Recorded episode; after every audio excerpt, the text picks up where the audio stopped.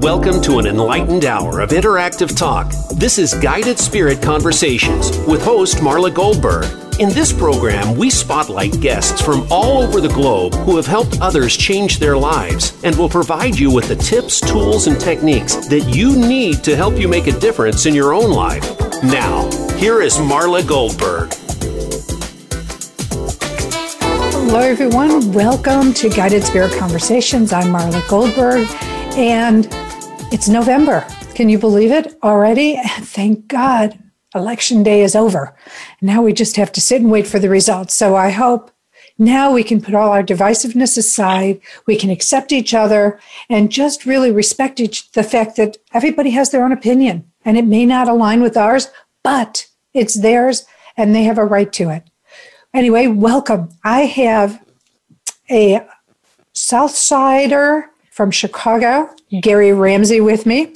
And Gary, well, I'm from Chicago, so there's a connection. Mm-hmm. Um, and Gary had a near fatal cancer diagnosis in the summer of 2015. And there were there were absolutely no, I mean, I'm going to say no after our conversation, Gary, no options really available to him.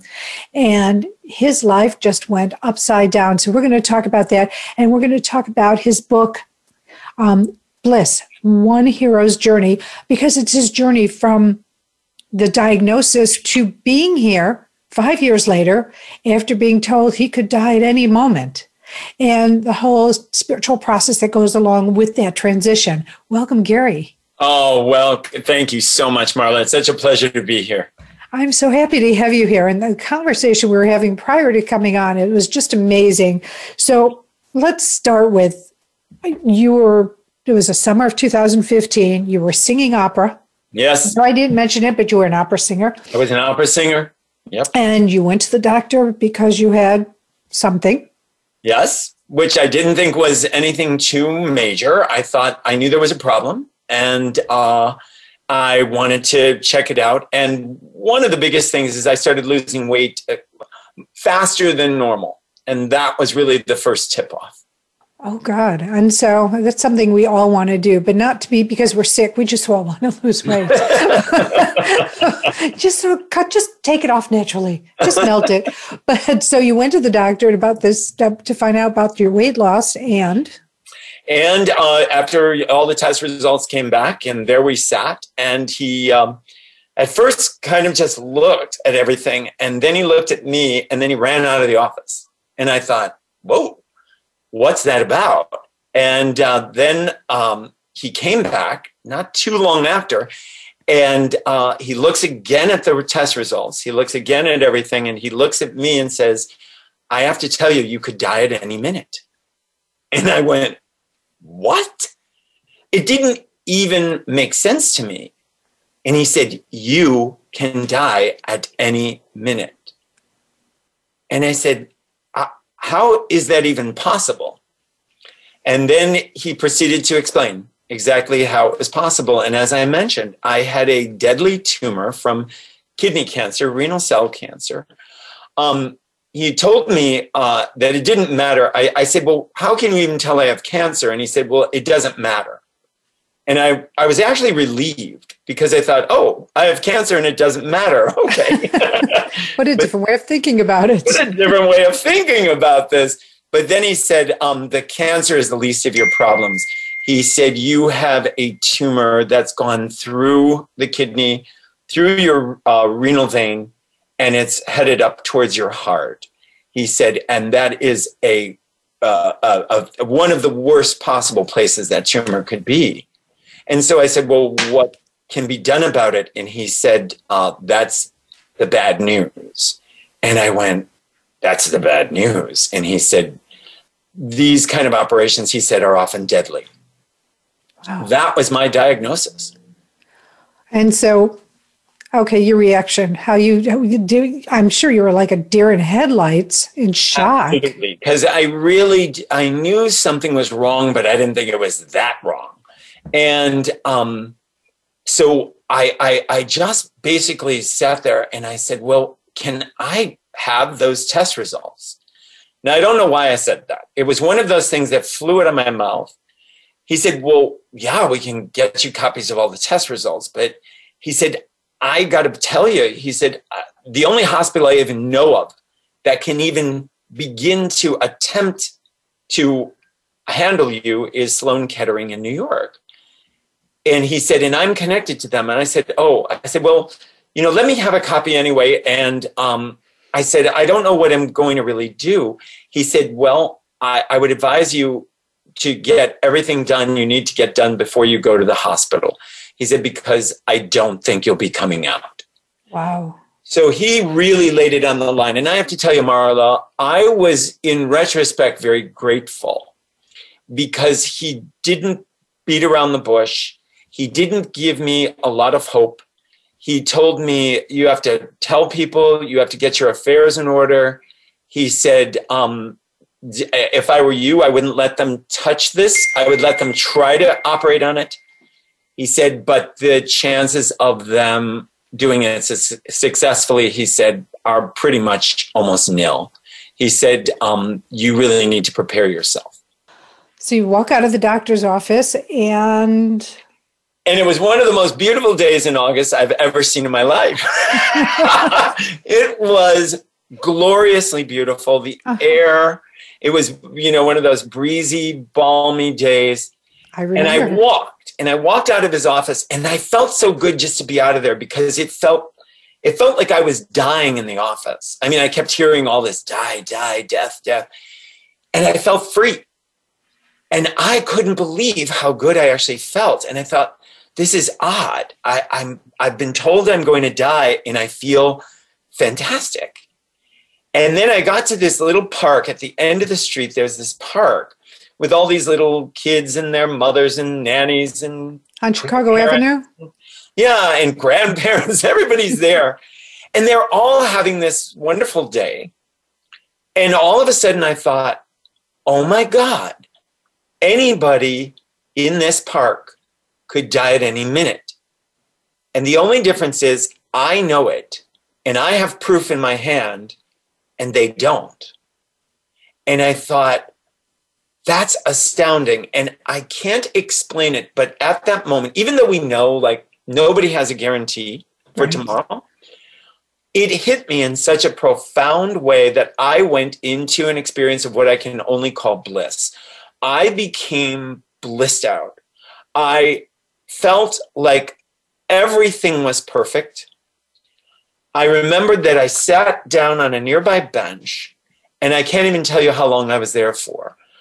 I felt it, uh, it super powerful. I felt like there was nothing wrong anywhere in the world, even though I'm sitting there holding this deadly diagnosis. And I don't even know how long I was there, but the but the thing that woke me up was the name Anita Moorjani, whom we were talking about earlier. Yes. And for those of you that don't know, Anita was a woman who had a near death experience. She was supposed to die of end stage cancer in a cancer hospital. She was about 40 minutes away from dying. And in her near death experience, she realized she could come back into her body and she could heal her body of cancer, which is exactly what she did. And this is now, uh, you know, almost 14 years ago. and Anita today is a lecturer she is a, a dear uh, uh, person that I know and love. And um, it was her story that I had read about just two years prior to my diagnosis, uh, three actually. And um, I thought, oh my God, Anita survived her deadly cancer. Maybe I can survive mine. And that was the beginning of my journey. My journey in what I would call this unbelievable blissful state. That's really where it began at that very moment. Wow. And so what was your ne- what were your next steps? Well, you your friends or did I, you call First of all, yeah, my, my, my doctor kept saying you have to tell somebody. So I called my sister. And of course, I learned very quickly people couldn't believe the diagnosis.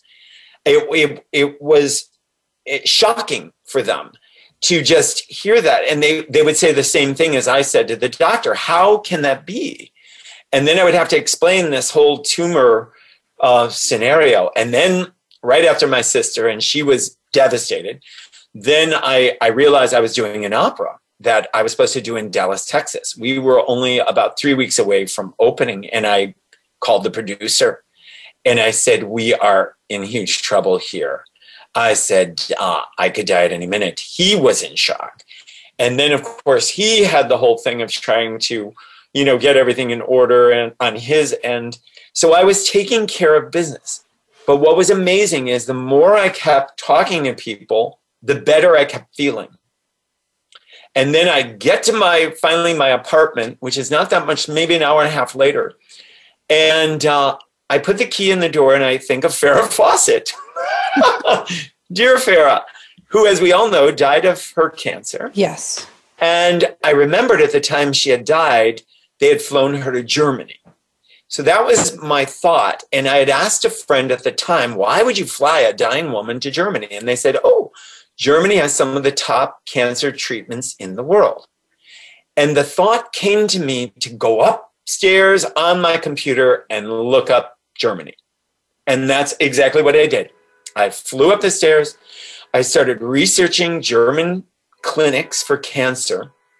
And all of a sudden, this thing pops up on the right side of my screen, which is this. And, and, and I mean, this was astounding to me. It was at like a palace, it was a white palace in this very paradise like setting in the middle of Mexico, not actually in the middle of Mexico, right at the northern border of Mexico.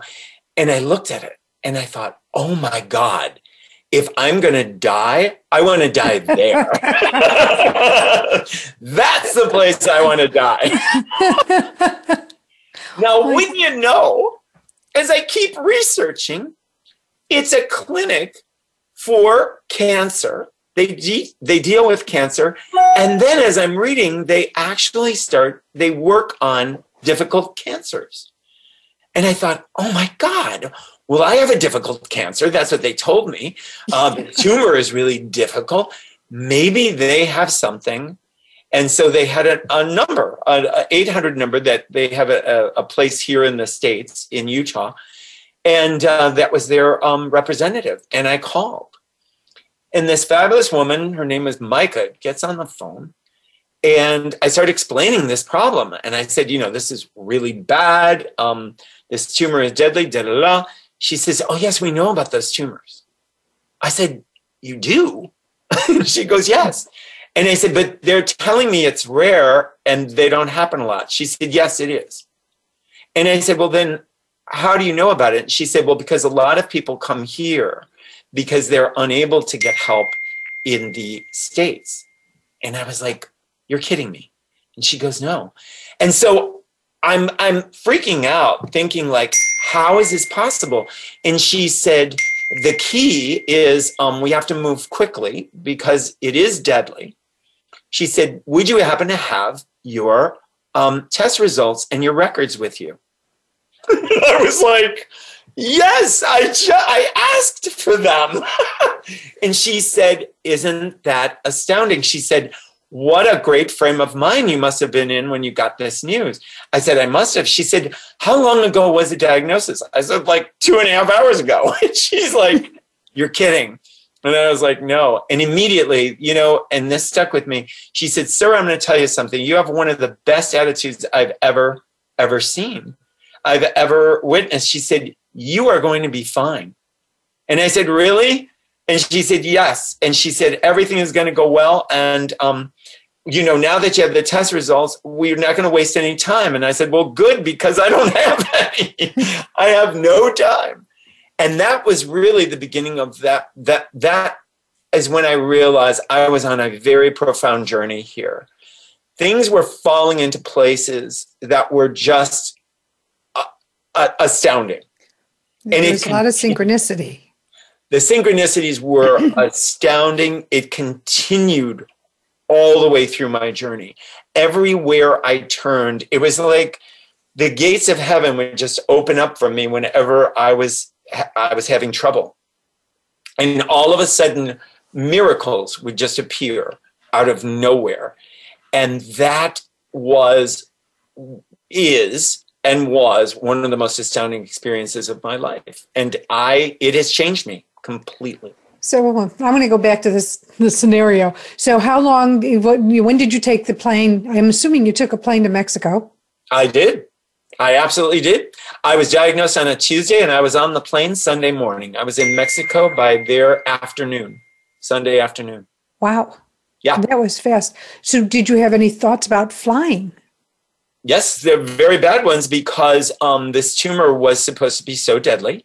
The clinic, though, had told me that tumors um, react to their environments, uh, that they are alive. They are alive, just like everything. They yes. said it's kind of like an organ.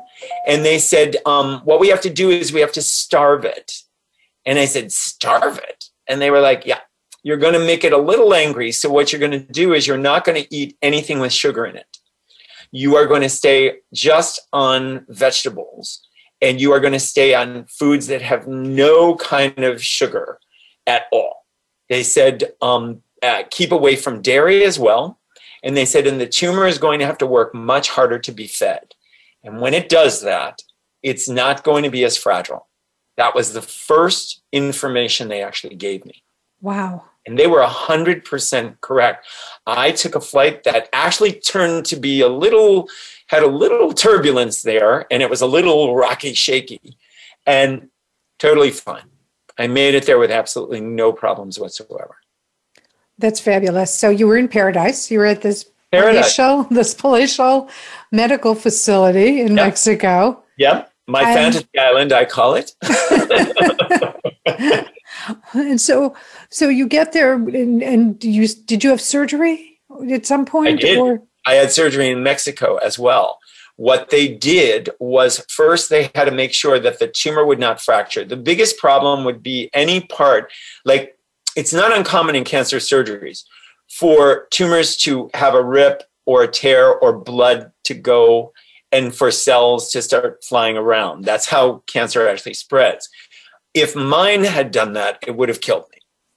Unlike some people, it just it doesn't kill them. It just uh, they have to then go through chemo and all right. of that.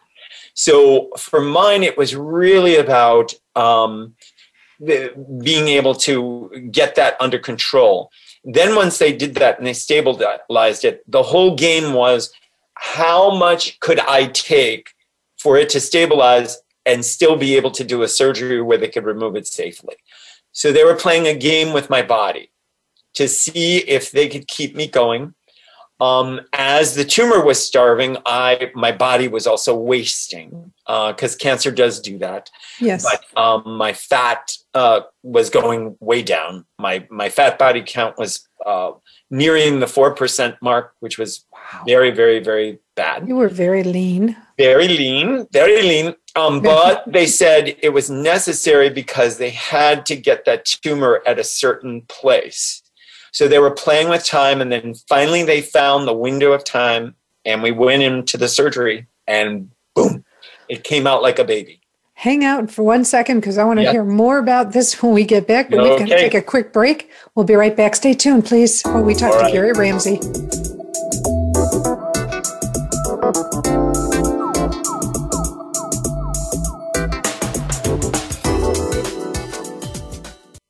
Become our friend on Facebook. Post your thoughts about our shows and network on our timeline. Visit facebook.com forward slash voice America.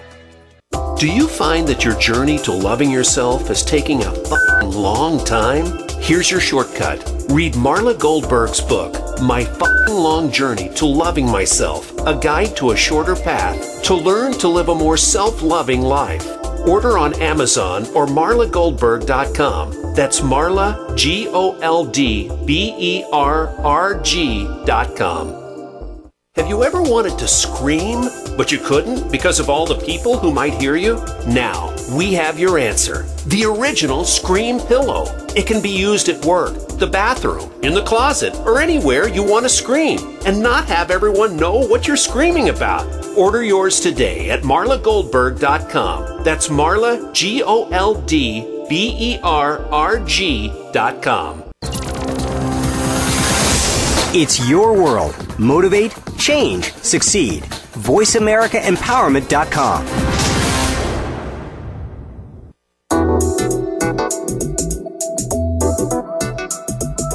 You are listening to Guided Spirit Conversations. To reach Marla Goldberrg or her guest today, you're invited to call into the program at 1 888 346 9141. That's 1 888 346 9141. If you'd rather send an email, the address is guidedspiritconversations at gmail.com. Now, back to this week's program.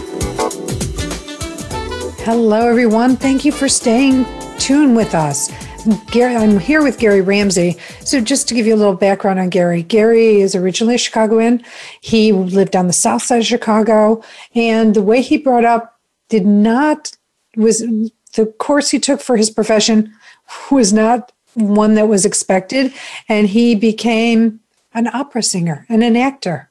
Correct? And That's correct. Then in the summer of 2015, he was diagnosed with a horrendous diagnosis.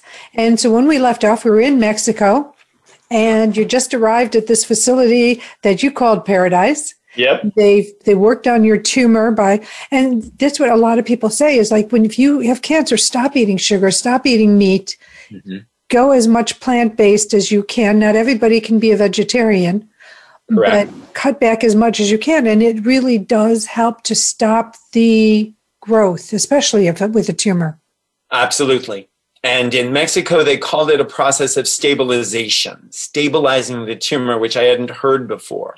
But with my tumor being it was uh, so fragile, they wanted to stabilize it so that during the surgery it could be removed whole and not um, what they would call fracture or rupture and remember i'm going back it was in yes. you know it was in spanish so um, it was it was uh, quite the journey quite the journey and so you go into you, i know that you had an, a type of an nde without actually dying near death mm-hmm. experience.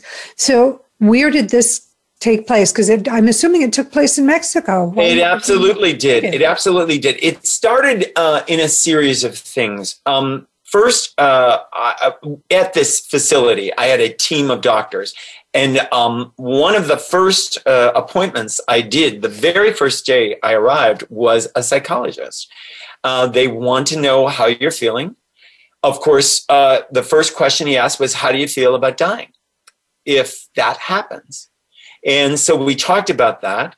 And then he asked me, What was your first death that you ever experienced? Which was my grandmother when I was seven years old, whom I was very, very uh, close to, very tied to. It was a very traumatic experience for me because, of course, seven, you don't really even get the concepts. Right. And um, I had a, a profound uh, uh, breakthrough, emotional, in that session about my grandmother and had realized all of the held back pain that I had really held back for eons about her and realizing that she had di- died fairly young and alone. Um, and nobody could really figure out what was wrong with her. She had a very bizarre problem that they had misdiagnosed and misdiagnosed. And then finally, things just went badly and she passed oh. away very, very quickly, actually, at the age of uh, 66. And so, um, I, I, after that I was moved and it was like I could feel my grandmother and I felt what similar to how she may have felt when this she was going through this. And then I had a dream about her.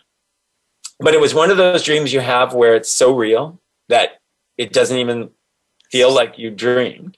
And of course she came into my room in Mexico and she flew me out the window to where my father and his sister, my aunt, were.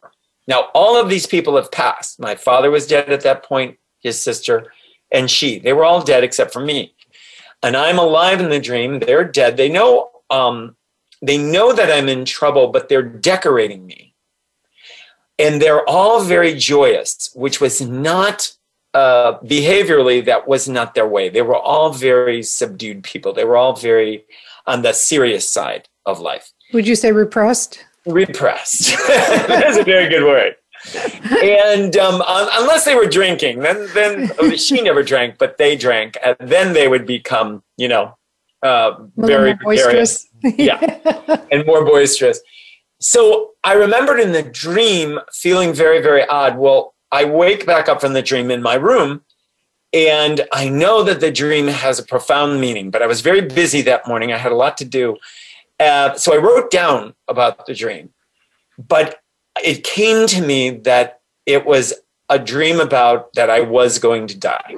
So at that moment, I felt like I really was going to be taken to death and that the treatment in Mexico would fail. And they did say that the treatment is not guaranteed, as, as we know with all cancers, you're never guaranteed. But they did say I had a better chance in Mexico than in the States. So that's why I chose it. And uh, I let that go. Well, then um, my sister had to come down for the surgery because Mexico did say if something goes wrong and you do die, you need a familial representative. So they wouldn't do the surgery unless someone was there. So my sister came down. And then while she was there, I had the dream again, except this time I was sure that I was going to die. It was like, this doesn't look, it looks like they're calling me over to their side. They're preparing me for the other side. And so uh, and again, the dream was very real. So I finally told her about the first dream and this dream. And I said, Look, I'm really good with this. I want to go through with you and we want to settle things and I want to make sure everything is the way I want it to be. And then I want you to cremate my body here. And I want you to cremate me. I took my favorite score, my, my score of Rigoletto. I said, I want you to cremate me with this. and um, then we went uh, then shortly after that, maybe a day or two, we went to the surgery. And then in the surgery, uh, when I went under, I was it was um, a very tricky day. It was a very tricky day because my red blood cell count fell dramatically, and then they had to give me a transfusion, and then we had to wait for that to be right. And then when they took me, they took me very quickly, and when I woke up uh, after they took me down when I woke up, I thought I still hadn't had the surgery, but I was in the recovery room, but I didn't know that. And what do I see in the far part of the room is a woman, a beautiful, beautiful woman who was dressed up very a la MGM glamour. And she was just standing there. And at first I thought maybe she's a nurse. And then I thought, no, she's too glamorous. She, I don't think is supposed to be here. But then I looked over and there was a man at a desk, but he didn't look real. She looked real. and then I thought, wait a minute, why is he looking so weird and she looks so great? And then she started to talk and I realized she was my grandmother. Oh, wow. Then I couldn't understand what she was saying. And I was like, oh my God, I know she's saying something very important, I'm understanding it, but I don't understand the words. And I kept thinking, this, you've got to speak clearer, you've got to talk clearer. And she, it was becoming more and more confusing. And then finally, what happened is I be, noticed that I was extremely thirsty, like so thirsty, I, I couldn't stand it. And I immediately left her for a second to the guy at the desk, and I just said like water, water. And he turned and he looked at me and he told me, no, you can't have water. And, you know, you're going to have to wait. They're coming for you. Don't worry about it. And then I'm thinking, they're coming for me. and I'm thinking, what's going on? So I turned to my grandmother to ask her, and she's gone. And then I thought, Jesus, what was she trying to tell me? So and what was weird is then when she left, he became more real. But before that, she was more real and he was less real. Now, I know I had had a lot of drugs because I realized that I did indeed have the surgery. He told me, he said, You're out of surgery. They're coming to take you back. And so I was like, Oh my God. So I was got on this high because now I'm feeling like I was on a high with her because I thought I died and I was on a high. And now I'm alive and I'm on another high. And then they come to take me and they're talking to me and we're talking, we're going back and forth, and they take me to the room and my sister's there and I I tell her, I said, Oh my God, it was incredible. And you should have seen Graham was down there. And my sister is panicking. And I'm like, What is wrong? And she goes, Gary. And I'm like, Holy shit, what's going on? And she goes, English, English. And I'm like, English? and I'm thinking, that's the stupidest thing I've ever heard. And then it dawned on me I wasn't speaking in English, I was speaking in Spanish, which I am able to do. And I thought, oh my God, I thought I was speaking in English. And then I'm thinking, why couldn't I understand my grandmother? And then I thought, wait, maybe because she speaks English. But then things started getting crazy. And then I had a lot of people in the room, and people were moving me back to the bed. And then I was able to talk to my sister, and I said, Grandma was down in the surgery room. She said, What did she say? And I said, I don't know. She said something, and she told me a lot of things, but I can't, I don't know what they were. And do you know, within about four hours after that, I fell off to sleep and I remembered everything she said. Wow. Every single thing. And I woke up and, and woke my sister up and made her write it down. But uh, basically, my grandmother had thanked me for everything I had gone through. And she said something to the effect of, You have no idea what you have done for all of us on this side. Wow. Now, the dream was originally about her, my father, and my aunt. But she, it was clear that it was all of them. I had done something really great for all of them through having this surgery. And my sister and I were like, How? Like, that doesn't make any sense. And at the time, I didn't really understand it. But I knew I had done something really profound for them. And I later before I left Mexico, found out exactly what that was. Which was? Well, I had gone to a therapy called the Body Code, and I worked with a practitioner who basically, um, you know, worked with my energy and said, "Oh my goodness," she said, "whatever your surgery was about, it had to do with spiritual heredity." And I looked at her and I said, "What is that?" And she said, Well, just like you have heredity when you're born, you have spiritual heredity. She said, And you healed something big in your family tree. And it was like, Are you kidding me? And she said, No. And she's doing it. And I didn't even tell her like anything about my grandmother, about any of this. And she said, And it's on your father's side. And it came from your father's mother which was my grandmother. That was the one that was in the surgery with me. And I was like, I mean, I could have fallen off that chair. She said, and what you've done is you've spiritually healed a heredity that has been passed down for generations. But she said, but it came to your grandmother from her father, which I found stunning because I knew that she had a very close and deep relationship with her father. And she passed it on to him, or he passed it on to her. And she told me that your grandmother got very sick and her death came about suddenly, which was true. And she said, in a moment of panic, your grandmother had to do something with it. And she saw you just before she died, which was true. And she said she passed it to you because she felt you were the best equipped to deal with it. And she passed that heredity, that thing, on to me. And it was one of the events, I, the last event I ever remember with my grandmother. And so when you heard this news, what was your reaction? You could have knocked me over with a feather. I could not believe how much this woman was telling me. I could not believe how what had happened in the surgery had hooked up and in the dreams.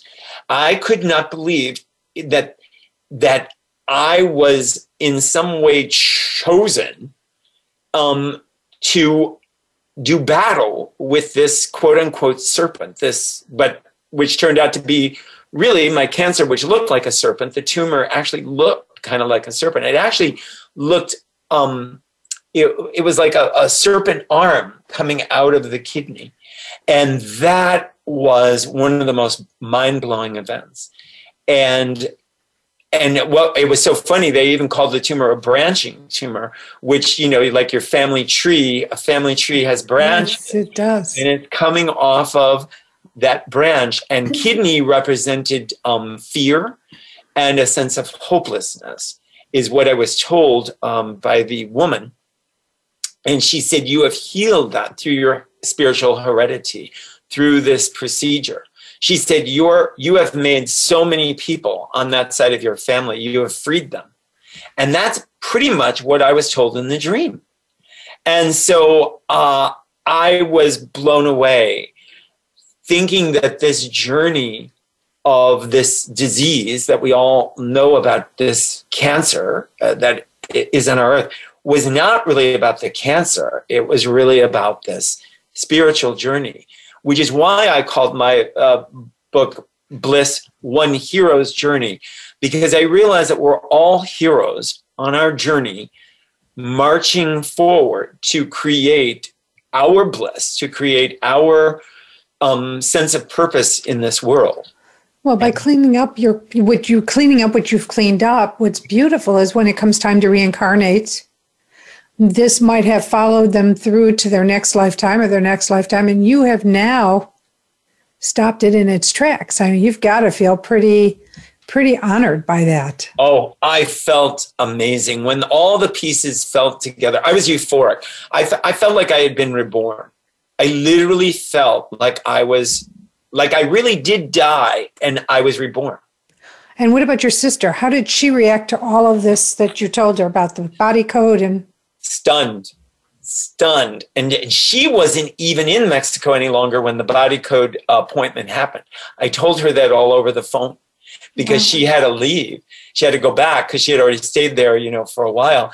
And um, she was completely blown away. And I write about this in the book because the journey that we are all on is so much more profound than what we think of it to be.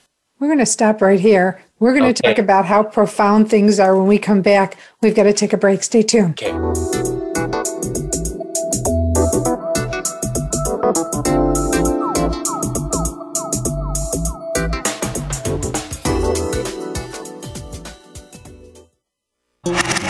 Voice America is on your favorite smart speaker. If you have Alexa or Google Home, go ahead and give us a try. Hey, Alexa, play Finding Your Frequency podcast on TuneIn.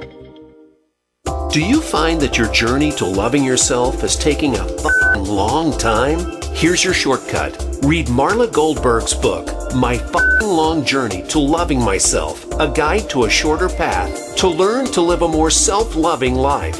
Order on Amazon or marlagoldberrg.com. That's Marla, G O L Have you ever wanted to scream, but you couldn't because of all the people who might hear you? Now, we have your answer. The original Scream Pillow.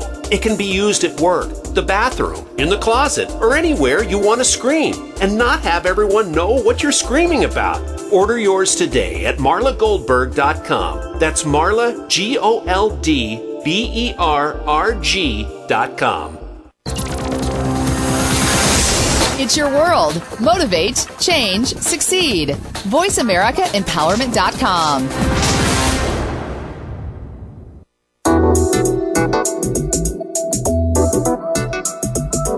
You are listening to Guided Spirit Conversations. To reach Marla Goldberrg or her guest today, you're invited to call into the program at 1 888 346 9141.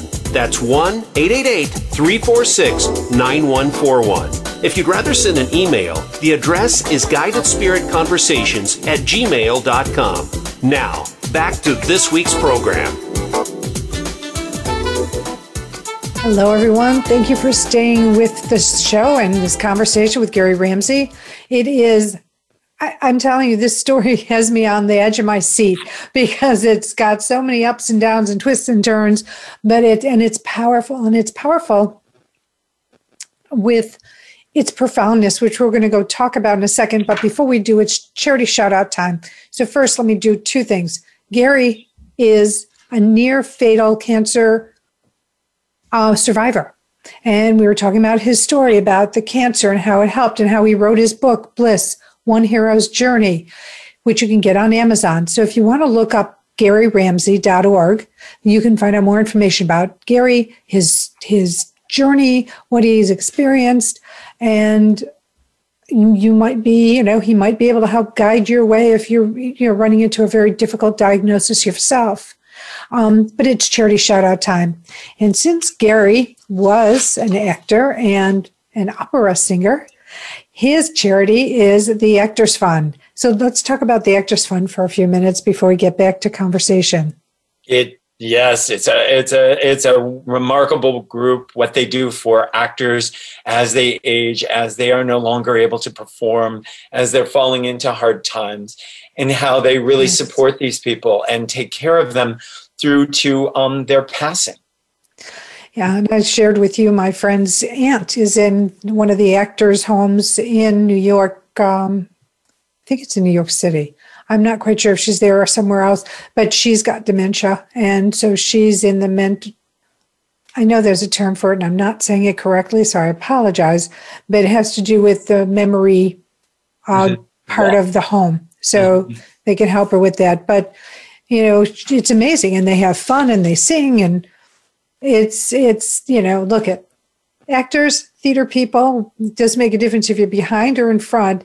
There is some great, colorful stories that they share, and mm-hmm. get involved in some you know fun activities. They're usually gregarious people, even though they might be what I call introverted extroverts. they still like to you know perform Yes, absolutely. It never dies. never dies. So that's a beautiful thing. So um, to get a hold of the Actors Fund, it's uh, www. Wait, I just had it. actorsfund.org. So please look at actorsfund.org. Check it out. They really do a lot for people who have really put entertained us for years and years and years, and now they're getting older and they it's it's like a retirement home for actors and and for those who are, don't have the money they help pay their way i believe mm-hmm. for the, for staying at the homes yes so it's it's really it's really good and i'm sure the actors are having such a hard time now because of covid and all the theaters being closed down oh incredible yep you know yep. i think this is unprecedented even in the spanish flu time i Absolutely. don't think it was as, as dismal as this in regards to how long Broadway's been shut down in all the theaters in mm-hmm. all the cities. Absolutely. Yeah. So helping them will be is is really important because they too have needs. So, yes, as we all. Yes. So let's get back to that profound experience. Um, that you know when you realized that you had stopped the lineage, you know, the heritage from being reincarnated for having this illness because your grandmother had this illness. Um, yeah, it wasn't exactly this, but her illness was never fully diagnosed. We really don't know what started it, just that things escalated. Well, we don't even, even need to know what started it, really, mm-hmm. but it's what it was and how it affected her and how her quick demise.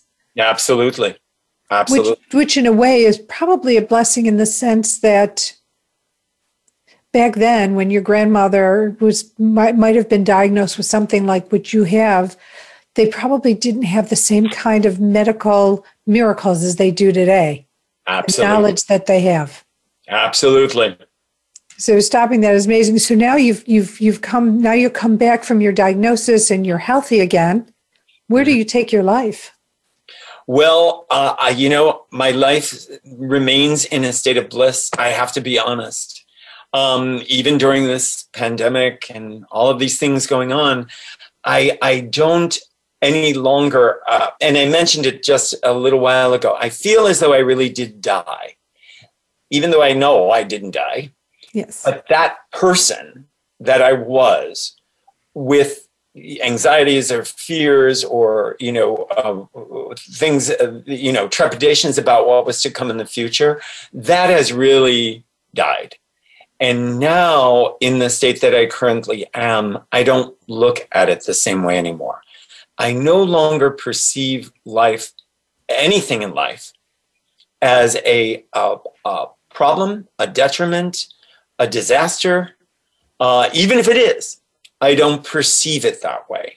I, I see it that there is somewhere the blessing is here and that this is coming to me for growth.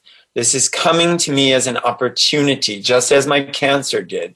This is not coming to me because of something bad or because I did something bad or someone else did something bad.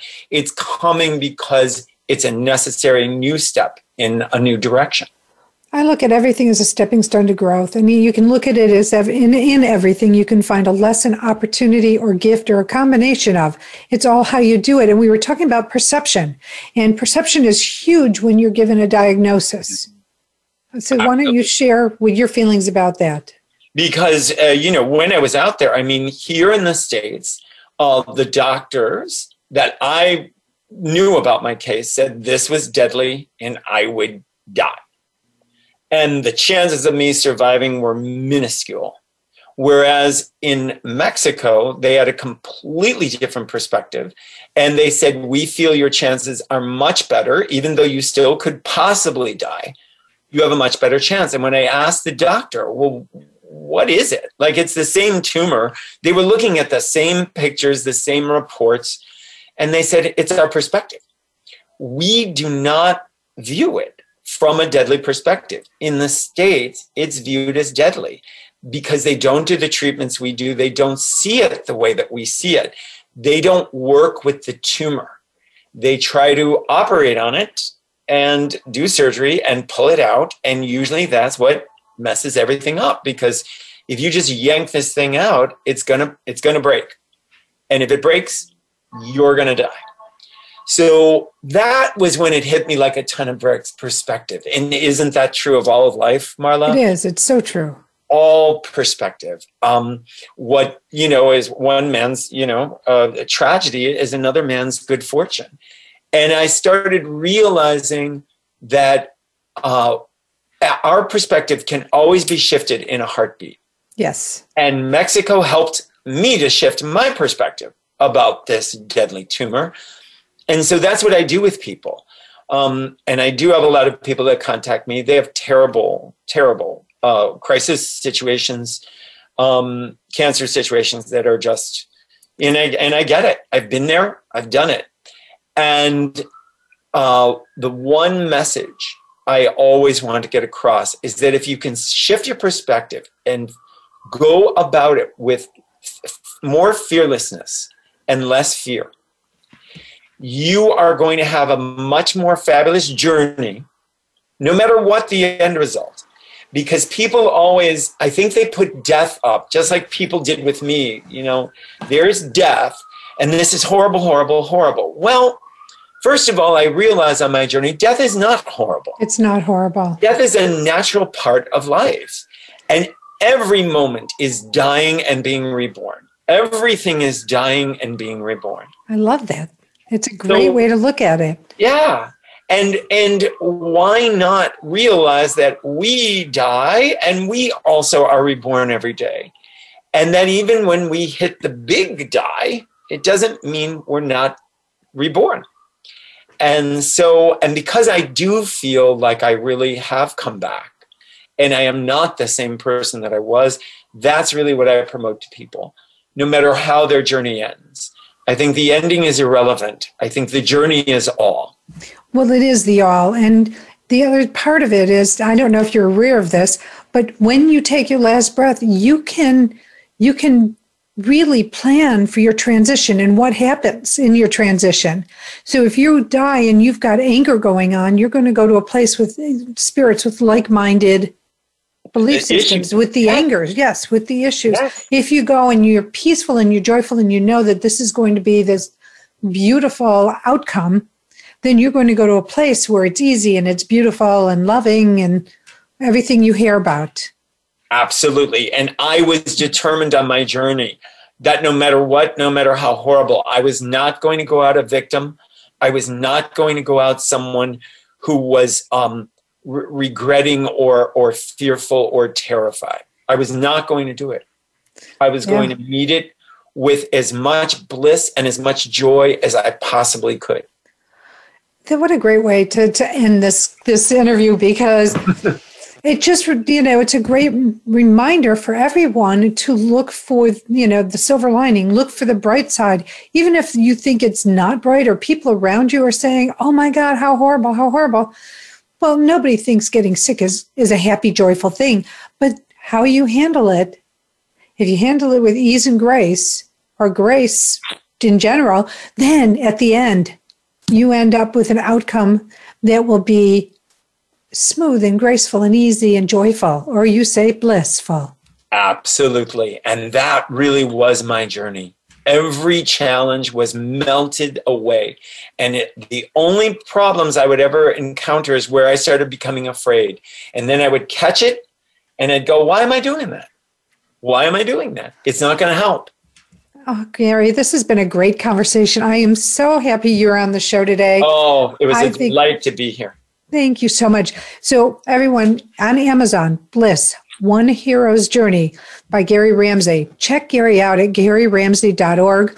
Um, and look at if you're going through a difficult time, he is a great person to reach out to because he can guide you from his perspective because it's all perspective and maybe something he can offer you will shift yours and make your situation more palatable more understanding or maybe bring that bliss into your life as well so gary again thank you very much Oh, thank you so much. Many blessings many blessings to and much you bliss. and much bliss. I love bliss. And I want to thank everyone at Voice America for all you do for me. Thank you for getting the show up and running. I want to thank Bridget, my assistant. You're my right hand, left hand. So grateful for you each and every day. I also want to talk to you. Uh, if you please check out my website, Marla Goldberrg with two R's, G O L D B E R R G dot com. Um, my crowdfunding page for the Global Consciousness Development Circle has launched. Please check it out. We're giving away great perks in exchange for the contributions. And if you don't know what the Global Consciousness Circle is, it is the definitive online educational platform with the most preeminent teachers and the most phenomenal community. So please check that out. If you like this podcast, please like, subscribe, review. Would love to hear from you. Would love to hear what who you might like to hear being interviewed or what topics you might want to hear. Um, we're in November. It's a month of gratitude. So as I leave you, as always, I send you gratitude. I send you love and I send you blessings. And I look forward to the next time. And please tune in on Sunday on the Variety Channel at voiceamerica.com. Take care.